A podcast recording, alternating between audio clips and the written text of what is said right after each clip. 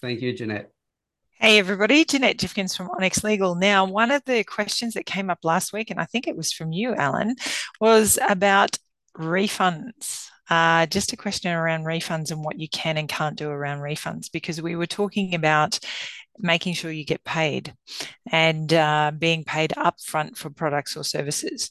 So, the natural follow on from that is what can I do around refunds? We work with a lot of clients who do, for example, high end training programs, uh, which run over a period of time. They might be a 12 month training program. And it's common for them to come to us and say, Hey, this person signed up for this training program. It had limited numbers.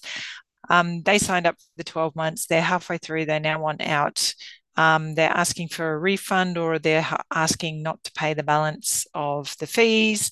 Um, what do we do and what can we do? So,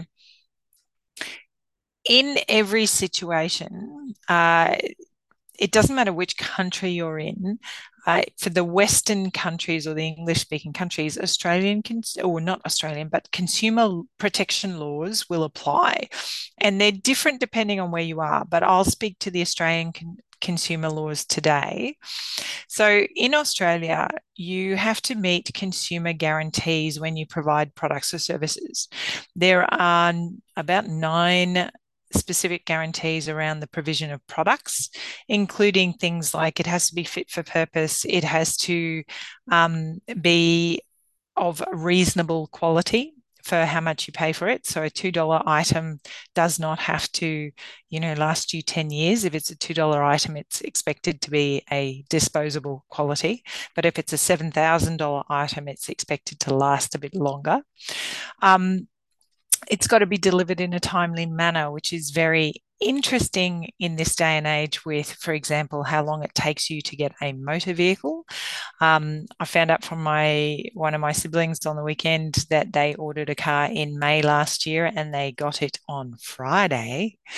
Um, so, you know, what's timely, depending on your industry, and those sorts of things. When you're delivering services, you've got three consumer guarantees that you must meet.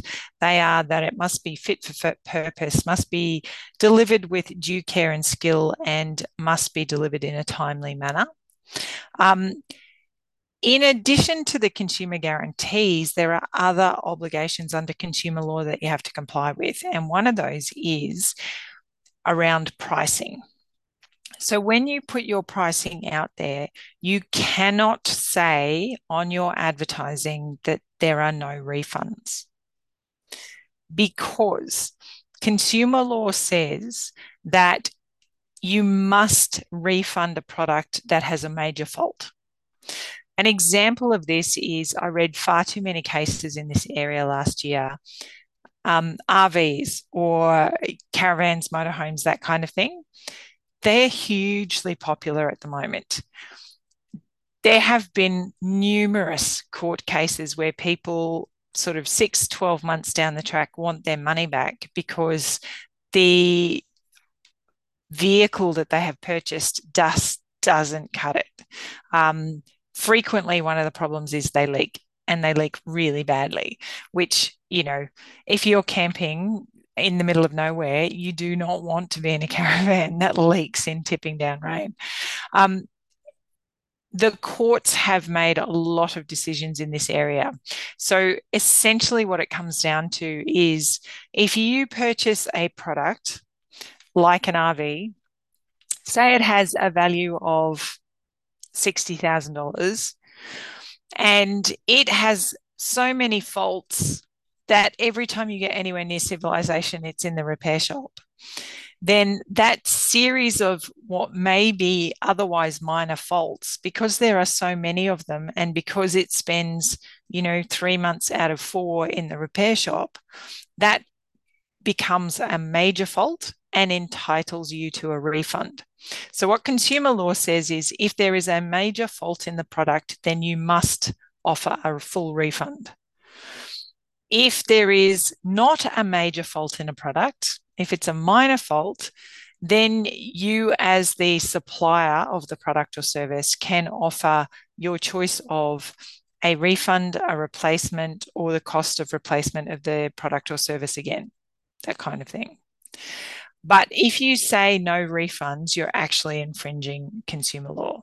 Now, this doesn't mean, pardon me, that you have to refund in every single circumstance. So if someone changes their mind, you have no obligation to refund them. And this is the biggest thing with online courses and stuff like that is people go, they purchase it and then a week later they go, oh, actually, I'm not going to get around to doing that. I want my money back. That's changing their mind you have no obligation to refund the money. They've purchased it, they've got ac- continued access to it, they can continue to access it uh, depending on how you set up your system until you remove that access. You don't have to refund them. Now, from a non legal perspective and a customer service perspective, you might look at it and go, okay, it is not worth the hassle. It is not worth the nasty comments on social media. I'm just going to refund them the money. That's fine. But what you need to understand is that in certain circumstances, you must refund, and in other circumstances, you don't have to. And the main determining factor is whether there's a fault in the product or service. So if there's no fault, you don't necessarily have to give a refund. If there is, yes, you do.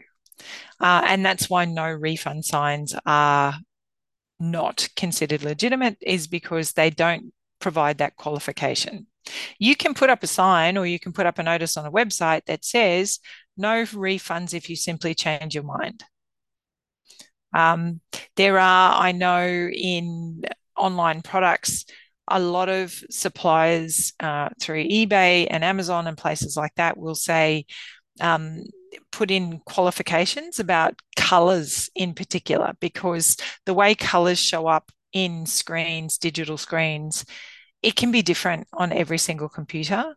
So there's no, it's very hard for them to guarantee that the product you purchase has the same color when it arrives as what you thought it had.